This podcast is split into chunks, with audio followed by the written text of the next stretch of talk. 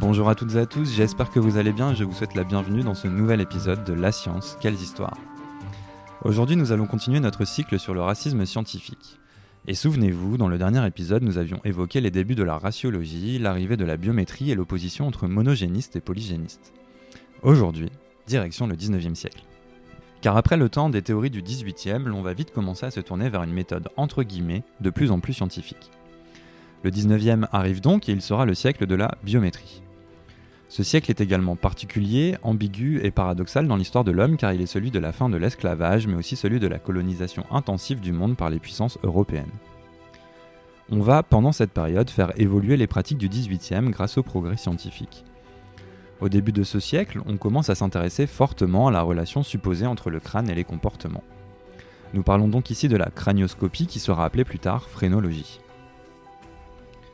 Pour vous en donner un exemple, il est possible de citer les travaux du docteur Franz Joseph Gall qui a vécu de 1758 à 1828, un Autrichien ayant émigré en France. L'idée de Franz Joseph Gall est qu'il est possible de trouver les vices et les vertus des hommes dans des zones très précises du crâne, et même si aujourd'hui cela peut nous paraître aberrant, à l'époque, la phrénologie était une discipline considérée comme tout à fait scientifique. On étudie les crânes et on en déduit des spécificités propres au genre humain. On part du principe qu'il existe des personnes avec des prédispositions liées au talent, à la criminalité, à l'aliénation, ce qui comprend des personnes déséquilibrées ou souffrant de maladies mentales. Ces prédispositions se trouveraient donc dans le crâne et beaucoup de scientifiques mouleront alors les têtes d'individus pour essayer de voir ce qui causait des caractéristiques mentales. Cette biométrie va mener à de nombreuses aberrations telles que celle de Cesare Lombroso, un criminologue italien de la fin du XIXe siècle. En se basant sur la phrénologie et la physiognomonie, Lombroso va émettre l'hypothèse du criminel né dans son ouvrage L'homme criminel, publié en 1862. Pour Lombroso, qui était également médecin et psychiatre, les comportements déviants seraient beaucoup plus fréquents chez des personnes portant certaines caractéristiques physiques. Pour en arriver à ces conclusions, il étudia pendant de nombreuses années les crânes de criminels guillotinés et avancera l'hypothèse que certains types de délinquants ont les mêmes caractéristiques crâniennes, ce qui permet de les distinguer du reste de la population. Ces ouvrages et entre guillemets conclusions auront un fort retentissement dans le milieu de la criminologie.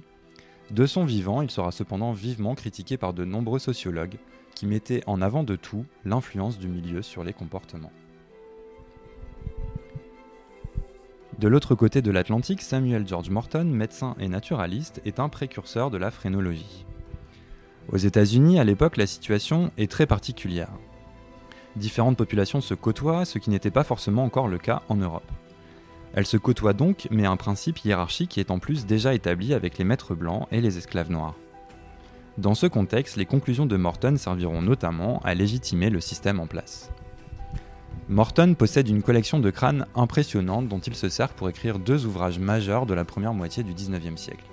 Crania Americana qui porte sur les crânes amérindiens et Crania Egyptica sur les momies et crânes de l'Égypte antique. Dans le premier, Morton fait la conclusion que les Caucasiens ont le plus gros cerveau, suivent ensuite les Amérindiens, puis les Noirs qui ont le plus petit cerveau. Comme ses nombreux prédécesseurs, Morton croyait que la capacité crânienne déterminait la capacité intellectuelle. Il utilise alors ces très nombreuses mesures de crâne pour conclure que les Caucasiens, donc les Blancs, sont nettement supérieurs, et que les Noirs sont en bas de l'échelle. Ces mesures crâniennes deviennent alors des entre guillemets preuves de la hiérarchisation des races aux États-Unis. À ce sujet, je vais citer Michael Vaillant qui, dans sa thèse Race et culture, les sciences sociales face au racisme, nous précisait. Le développement des théories anthroporaciales est dans le contexte américain inséparable d'un climat idéologique marqué par le maintien d'un système esclavagiste, objet d'une polémique de plus en plus vive à partir des années 1830. L'anthropologie raciale va en pratique constituer un puissant instrument idéologique au service des défenseurs du système servile et de la lutte contre les pétitions égalitaires du mouvement abolitionniste.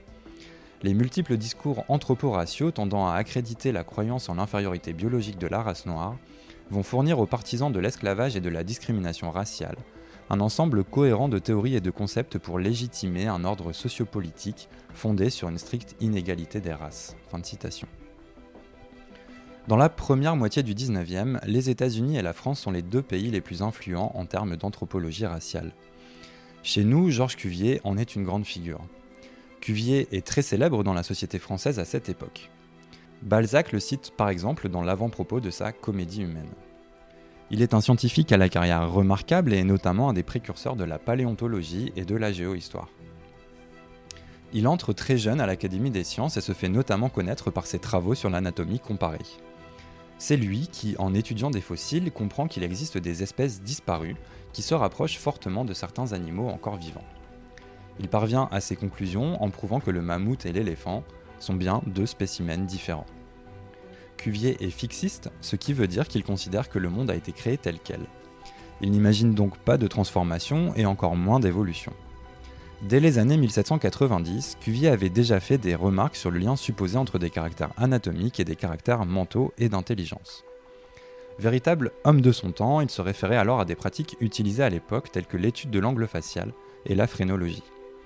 Dans ce contexte, il cherchait notamment, comme bon nombre de ses pairs, la connexion entre l'homme et les autres espèces animales.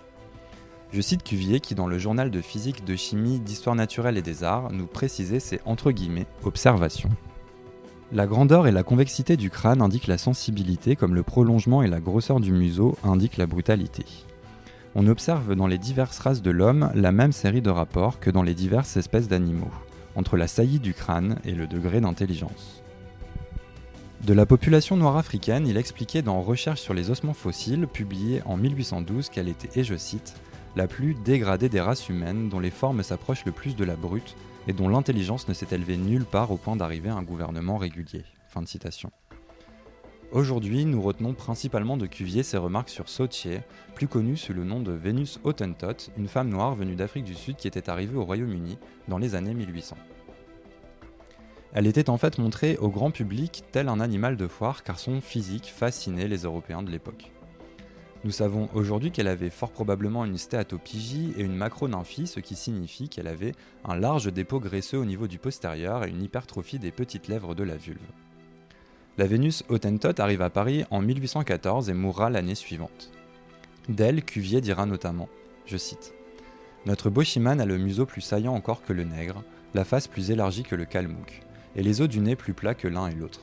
À ce dernier égard, surtout, je n'ai jamais vu de tête humaine plus semblable au singe que la sienne. Cuvier sera un de ceux qui participeront à l'autopsie de la Vénus Hottentot et il en fit une publication en 1817 intitulée Observation sur le cadavre d'une femme connue à Paris sous le nom de Vénus Hottentot. À l'époque de Cuvier, la France disposait déjà d'un empire colonial vieux de près de trois siècles. Scientifique brillant, Cuvier avait la particularité d'être carriériste et s'évertua à rester près du pouvoir jusqu'à sa mort, grimpant rapidement les échelons et cumulant des fonctions très prestigieuses.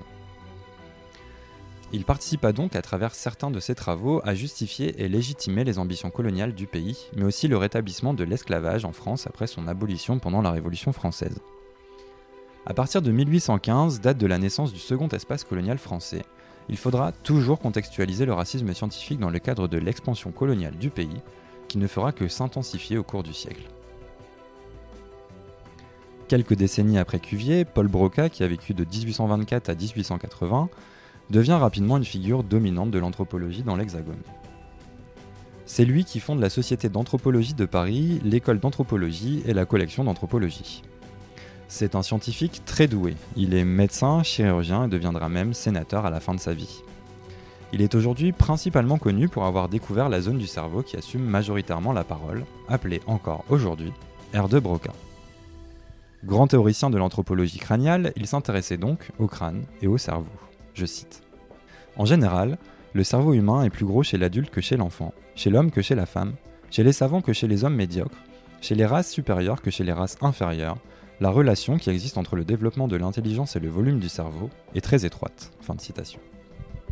Cette remarque résume bien les premières pensées de Broca, mais ce dernier a le mérite de petit à petit évoluer sur certaines de ses conclusions initiales. Nous savons aujourd'hui que la taille du cerveau chez l'homme n'a pas d'influence sur l'intelligence. Cependant, à une époque où la génétique n'avait pas encore été découverte, nombre de théories entouraient la connexion entre la taille de l'encéphale et l'intelligence. Ce fut un terrain fertile pour comparer les races et les sexes. Sur ce dernier point, il précisait en 1860 dans Sur le volume et la forme du cerveau suivant les individus et suivant les races. Je cite. On voit qu'à tout âge, le poids moyen du cerveau de l'homme l'emporte sur celui du cerveau de la femme d'une quantité qui est en moyenne de 10%. La femme étant plus petite que l'homme et le poids du cerveau variant avec la taille, on s'est demandé si la petitesse du cerveau de la femme ne dépendait pas exclusivement de la petitesse de son corps. Pourtant, il ne faut pas perdre de vue que la femme est en moyenne un peu moins intelligente que l'homme, différence qu'on a pu exagérer mais qui n'est pas moins réelle. Comme quoi, il est également intéressant de préciser qu'à l'époque, les stéréotypes ne s'appliquaient pas qu'aux différentes populations, mais aussi au sexe. Ce qui est intéressant dans cette citation, c'est que Broca finit par admettre que le poids du cerveau est proportionnel à la taille de la personne, ce qui explique la différence de poids entre le cerveau d'une femme et d'un homme. Mais pour Broca, il ne faut tout de même pas exagérer, l'homme reste supérieur puisque son cerveau est en moyenne plus grand que celui de la femme. Ce n'est pas nécessairement le sujet de notre propos, mais cette remarque nous permet encore un peu plus de contextualiser les mentalités de l'époque. Pour en revenir aux différences entre les populations, Broca fit également partie de ceux qui faisaient le lien entre les caractéristiques du crâne viscéral, le visage donc, et les capacités intellectuelles. Dans son Dictionnaire encyclopédique des sciences médicales, publié en 1866, il précisait également, je cite, L'obliquité et la saillie de la face constituant ce qu'on appelle le prognatisme, la couleur plus ou moins noire de la peau, l'état laineux de la chevelure et l'infériorité intellectuelle et sociale sont fréquemment associés tandis qu'une peau plus ou moins blanche, une chevelure lisse, un visage orthogonate sont l'apanage le plus ordinaire des peuples les plus élevés dans la série humaine. Fin de citation. Il part en effet du principe que les aptitudes intellectuelles sont héréditaires et sont donc spécifiques à chaque race. Le principe de perfectibilité des populations fait écho chez Broca, mais ses réflexions l'amènent vers la conclusion que cette perfectibilité n'est pas répartie de manière égale entre ces populations. Une fois encore, Broca, comme ses contemporains et prédécesseurs, part d'un principe sans preuve scientifique pour avancer la théorie que la race blanche arrive à se perfectionner, tandis que les sociétés considérées comme primitives éprouvent et éprouveront énormément de difficultés à le faire. Les blancs sont donc en tout point supérieurs. Certes, ces réflexions et conclusions que l'on disait scientifiques à l'époque étaient la norme, mais il apparaît également important de préciser et de rappeler que des scientifiques comme Cuvier ou Broca firent l'objet de critiques de la part de certains de leurs contemporains. En ce qui concerne Broca, son grand rival et critique était Armand de Quatrefages, qui a vécu de 1810 à 1892. De Quatrefages, c'est quelqu'un qui compte dans la communauté scientifique française à l'époque. Il est notamment titulaire de la chaire d'anthropologie au Muséum d'histoire naturelle de 1855 à sa mort en 1892. Et le moins que l'on puisse dire, c'est qu'il s'oppose à de nombreuses théories et principes avancés par Broca, comme l'étude des crânes comme moyen de déceler la capacité intellectuelle des individus. Dans L'espèce humaine, publié en 1877, il précisait notamment, je cite, On voit à quelles graves erreurs on serait conduit si l'on voulait juger le développement intellectuel d'une race par la capacité de son crâne et du volume du cerveau. De citation. De Quatrefages admet certes qu'il existe des inégalités entre les sociétés, qu'il y en a des supérieures et des inférieures, mais il tend plus vers la constatation que vers la comparaison, ce qui le différencie largement de ses contemporains. Il contestera également la théorie de la supériorité morale des Blancs. Dans L'espèce humaine, il nous affirme que cette hiérarchisation de l'intelligence morale n'est qu'une chimère, je cite. Au point de vue moral, le blanc, même civilisé, ne vaut guère mieux que le noir, et trop souvent dans sa conduite au milieu des races inférieures, il a justifié l'argument qu'un malgache opposait à un missionnaire. Vos soldats couchent avec toutes nos femmes, vous venez voler notre terre, piller le pays et nous faire la guerre, et vous voulez nous imposer votre Dieu, disant qu'il défend le vol, le pillage et la guerre. Quelque sévères que puissent paraître ces jugements, ils sont malheureusement vrais et l'histoire des rapports des Européens avec les populations qu'ils ont rencontrées en Amérique, au Cap, en Océanie, ne les justifierait que trop. Quant à l'Afrique, il suffit, ce me semble, des mots de traite et d'esclavage pour que l'Européen ne vante pas trop haut la moralité de sa race. De citation. De Quatrefages sera également un des grands critiques de l'essai sur l'inégalité des races humaines publié en 1855 par le comte de Gobineau. Un essai qui fait très peu parler de lui à sa sortie. Il faut dire que le texte n'est pas pris au sérieux par la communauté scientifique car le comte de Gobineau n'est pas un naturaliste mais un diplomate et écrivain.